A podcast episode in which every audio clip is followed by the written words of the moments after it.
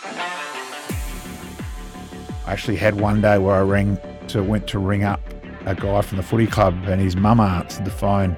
And I suddenly realised I only knew him as the missile merchant from Marrakesh, and thought, geez, I better hang up here because I don't know his actual name. I'm going to look it up. This is Legends with Bevo, thanks to Anytime Fitness Glenelg and Renelec Electrical Services. This episode of Legends with Bevo is proudly sponsored by Kookaburra Homes. Kookaburra Homes have been awarded South Australia's most professional home builder two years in a row. They're a true S A success story and are passionate about other South Australians sharing their success stories. Yes, welcome to another edition of Legends with Bevo. Now, there's a book at the moment that's going gangbusters around South Australia. It's called The Definitive Rulebook, and I'm joined by the author of the book today, Malcolm Ashwood. Here is the book, The Definitive Rulebook. It's an absolute ripper. But Malcolm, you'll tell us all about it. Malcolm, great to have you on the show. Thanks, Bevan, and thanks for the opportunity to have a chat. Yeah, it's a book. What happened is um, it was in a, I helped ran Adelaide Uni Footy Club's past players, and we had an event in Melbourne. We ran functions in Melbourne and Sydney, and John Harms was the guest speaker.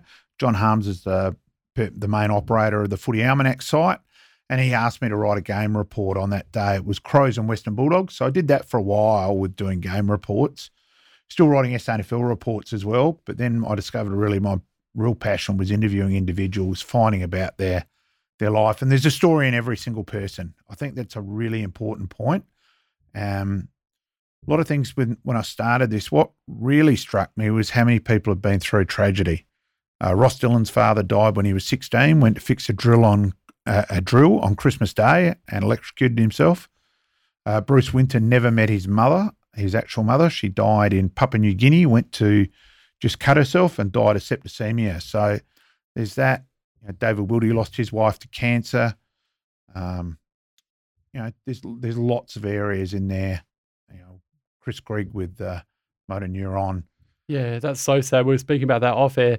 I've actually interviewed Mitch before, and one of the most loveliest guys that you could meet. Pretty tough on the field to run into him, but um, his dad, Chris, as you, you mentioned, he's a really good fella, and um, you know, been involved with the Athleson Football Club for a number of years. And you're right, it's just such a tragedy what's happening there. Um, and you actually saw Chris recently. How's it going? Yeah, yeah. Look, I've known Chris since nineteen eighty-one, so we go back a long way.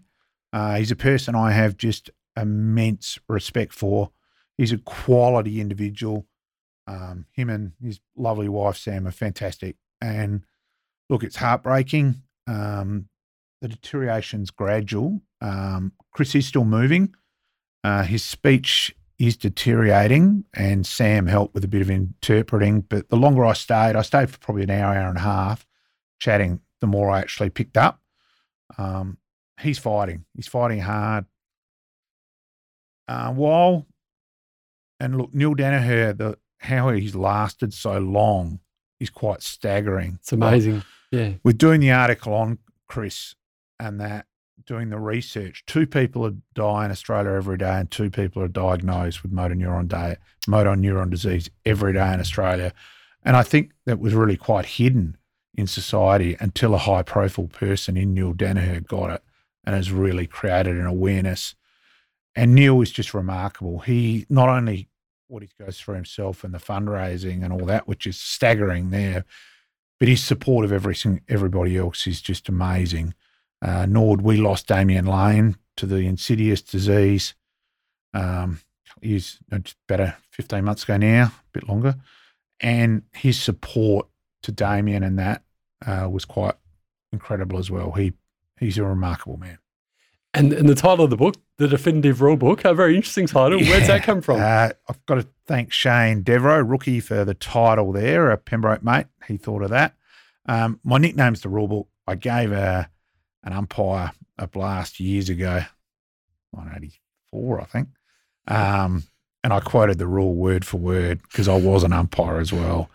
And I think I was probably a better umpire than him, and he was probably a better footballer than me. So, um, yeah, the nickname stuck well and truly from that day forward. And, yeah, there's probably a lot of people who don't know my actual name, which is fine. Yeah, that's that's Adelaide, that's sport, that's Adelaide Uni Footy Club. Um, yeah.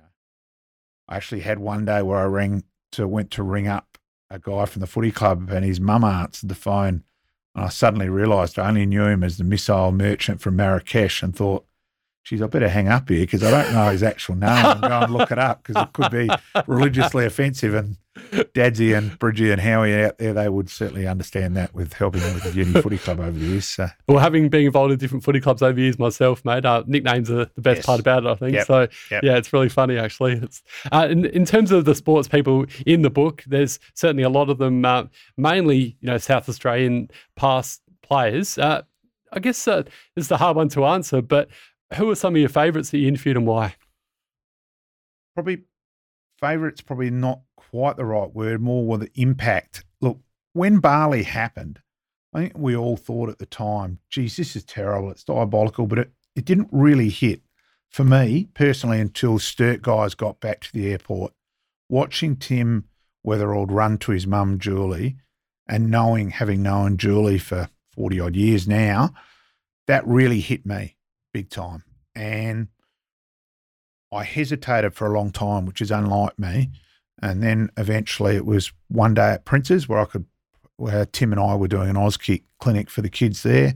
I can probably virtually go and stand at the blade of grass where I asked him. And he replied about Barley and he replied very firmly, yes, please do ask me. Please talk about it with me. I've been encouraged to talk about it. Um, he'd actually written a book as well, his story about Barley. So Weathers and I have discussed that pretty infinite and very detailed and just, yeah, it's... tragic, isn't it? Yeah, or it's yeah. incomprehensible, you know. Yeah. And I don't think people realise that probably everyone in that building was probably thirty seconds to a minute away from, from leaving us. Yeah, it's certainly, I guess uh, there's been a lot of tragedy with that, but I've also... sort of amazing stories have come out of it, of survival, and and thankfully Tim's one of those. So, yeah, yeah. That's, no, it's very interesting that you mentioned Tim because there's been so many. Um, I won't give it away because people, you know, want people to go out and buy the book, The Definitive Rule Book. I mentioned before it's available at Dylan's Bookstores at Nord. Uh, any other places that you can buy it as well, Matt? Yep, certainly Colonnade's News Agency down at Norlunga, also through um, Southern Cross News Agency in town. Or, look, anyone can feel free to message me, Malcolm Ashwood on Facebook, whatever. Anyone can message me as well. I'm, I'm out and about.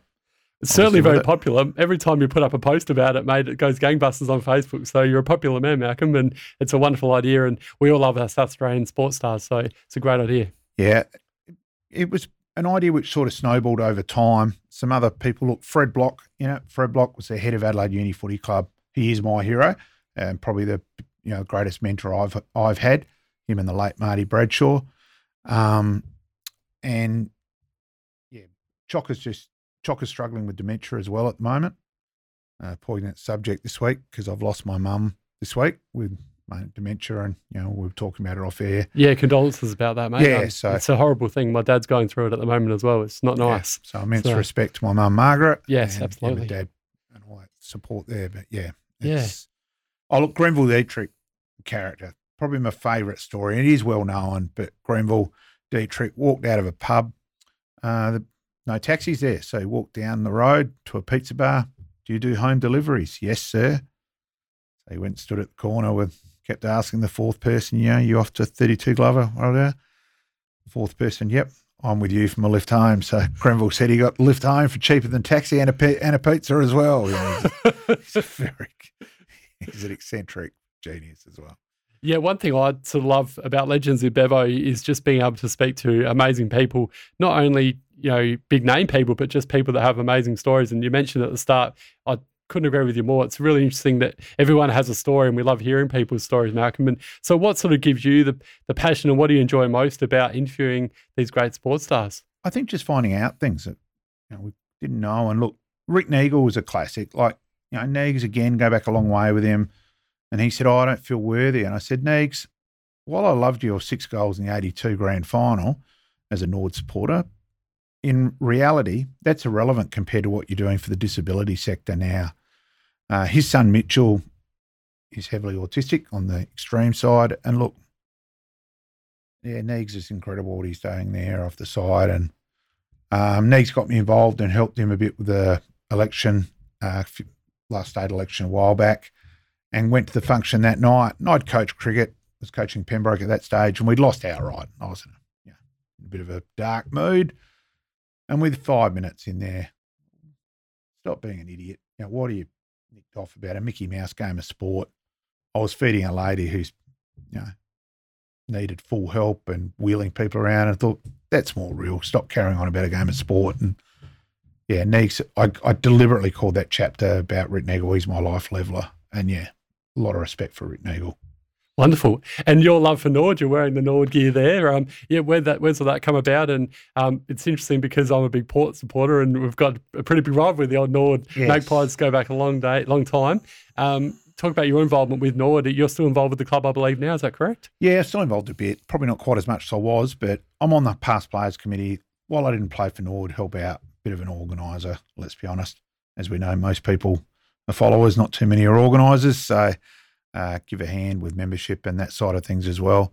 Um, look, one other story where Alan Stringer is in the book, and that was quite deliberate in terms of Alan is the only person I did not know before I wrote the book. Every, every single other person in the book I had some sort of relationship with.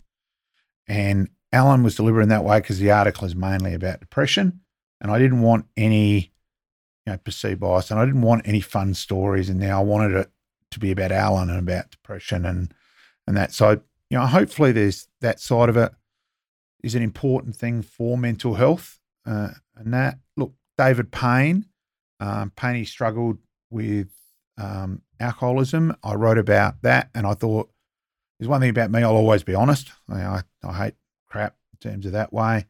Um, it would have been hypocritical if I didn't write about myself. I've had my own struggles in that way. I'm now eight years since I've had a Had a drink, so apolo- apologies to the pubs and clubs who've gone bankrupt without my support. But uh, yeah, so Penny and I have got a link there, and Penny came and spoke at the book launch, and um, I think there's a there is a, a connection between David and I where probably we go a bit forward. We can probably confide in each other a bit, um, and that way. So yeah, you could have heard a pin drop where Penny was speaking last Thursday night. Yeah, it's certainly another one I'd love to get on Legends with Devereaux for a chat, that's for sure. And you mentioned Strings. Couldn't meet a nicer bloke, Malcolm, for, for an ex-Bays uh, mongrel that he was back in the day. Oh, look, and that was the it was a classic sporting person. Yeah, hadn't war, hadn't met him. We met up, and within five minutes we're talking away like you would, yeah, you would have thought we'd known each other for twenty years, which is that's wonderful. Classic of sport. But um, yeah. yeah, and. What a way to kick off the S N F L season. We mentioned before the Port Norwood rivalry. Um, it's very interesting because last year we didn't have Port and the Crows in the S N F L, and a lot of people are not too happy about them being back in the S N F L yeah, again. I'm one of yeah. those. Oh, you're one of those. Yeah. Okay, interesting, because it's, yeah, sort of hear people say they love it, other people hate it, because, and you talk to the players, and I've spoken to a couple of Bays boys in recent times, and you know, The, the actual backmen, and they love playing against like your your Port Power and sorry your Port Adelaide and Crows listed A F L players because they play against the best and it makes them play better and gives them, you know, the real opportunity. But while there's that side of it, and I don't blame either A F L club for it, in reality you've got eight teams trying to win the premiership, two teams where they're quite correctly their main priority is develop is development. Now let's use Port Adelaide as an example. So you could have young Hayes rucking in S A at a game and Lycett playing in that S N F L game as well. Now, for Port to win that game, Lycett goes on the ball. But no, they want Hayes to learn and that. And there's nothing wrong with the A F L sides doing that, but I just think there must be a National Reserves comp. I, I've felt that way for years. It was going to happen a few years ago. Teams were actually told to prepare for it. A F L teams were all prepared. They were getting ready to sign up extra players. And to this day, I don't know why it didn't happen. Um, for what it's worth, I actually agree with you. As much as I love my Port Magpies, and you know, I, I still feel as though a National Reserves competition will be best. And we saw last year that the sample competition was wonderful. It was still, you know, getting really good crowds, and um, we saw, you know, I guess a one-sided grand final in the end with the Eagles being too strong. But we didn't really miss Port and the Crows last year, I don't think. So I feel as though a National Reserves competition would be a great idea, and it sort of takes you back to the old days when, you know, say in the, the V F L. We had sort of Richmond Reserves would play before the, yeah. the Richmond Collingwoods or whatever. Um, you know, like how good it be to just have a showdown where Port and the Crows main team are playing, and then before that you get there early and you watch Port and the Crows that's, play. That's how I feel it should Yeah, be. I, I actually think that would be a really good idea, and let's hope one day it happens, Malcolm. But I think the other thing though, it needs to be a bit cleaner on at the moment. The true South Australian, the old older people amongst us as S N F L followers, ninety odd percent agree that that's the way to go. What I would love to know, and it's kept hidden, how much money do does the S N F L actually get out of A F L from catering and that side of it? In other words, will the S N F L club survive without the A F L operations? Now, let's also remember where people are saying, oh, that money should only go to the A F L clubs. Let's remember those A F L clubs don't didn't start unless there'd been an S N F L competition. Yes. So I, I think people who go that, along that track, oh, well, nothing should go back to the S N F L, lose the real reality. But I just think there needs to be a bit more openness about financial things because there's so many rumours. You're right. It needs to be. Yeah, I'd put it on the table and, yeah. you know, tell the truth. I totally agree. And uh, before I let you go, another topic that's been very hotly discuss- uh, discussed in recent times has been this year's Tokyo Olympics. And eighty percent of Japanese locals actually don't want the Olympics to go ahead, which is quite staggering. And we're hearing all sorts of things where there's going to be no crowds, there's no chanting, clapping. Um, it's sort of becoming a bit of a farce. I don't understand why they can't just have it with ten percent capacity, at least some sort of atmosphere. What's your take on it? Again, that's that's our thoughts as sports people. Now, let's remember, they're getting this advice from top medical bit. Like, I find it amusing where people come in and they bag the premiers, you know, Dan Andrews and that and all that. Let's remember, though, they're actually getting the advice from top medicals. They're not making that decision. So I, at the moment, I think this pandemic is way more important than sport. I think South Australia have made the right decision not to go to South Africa. Yes, we all love our sport, but let's remember, at the moment, there's thousands of people dying every day around the world without this. I think that's a tad more important than sport, let alone, and we're so, sports So you're nuts. Suggesting postpone it again? I think so. Okay, interesting. I think until we get on top with the vac- with the vaccine, I think the vaccinations have got to happen. And the sooner the better, obviously. It's going to be very interesting next few months yes. to see what happens, yeah. isn't it? So, yeah. yeah. Well, Malcolm Ashwood, thanks so much for joining us today on Legends of Bevo, mate. Um, well done on the book, The Definitive Rulebook. As I mentioned before, it's a great book. Go out and buy yourself a copy.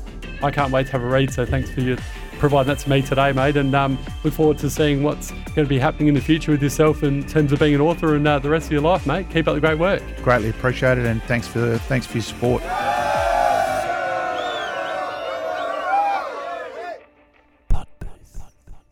Sounds so good.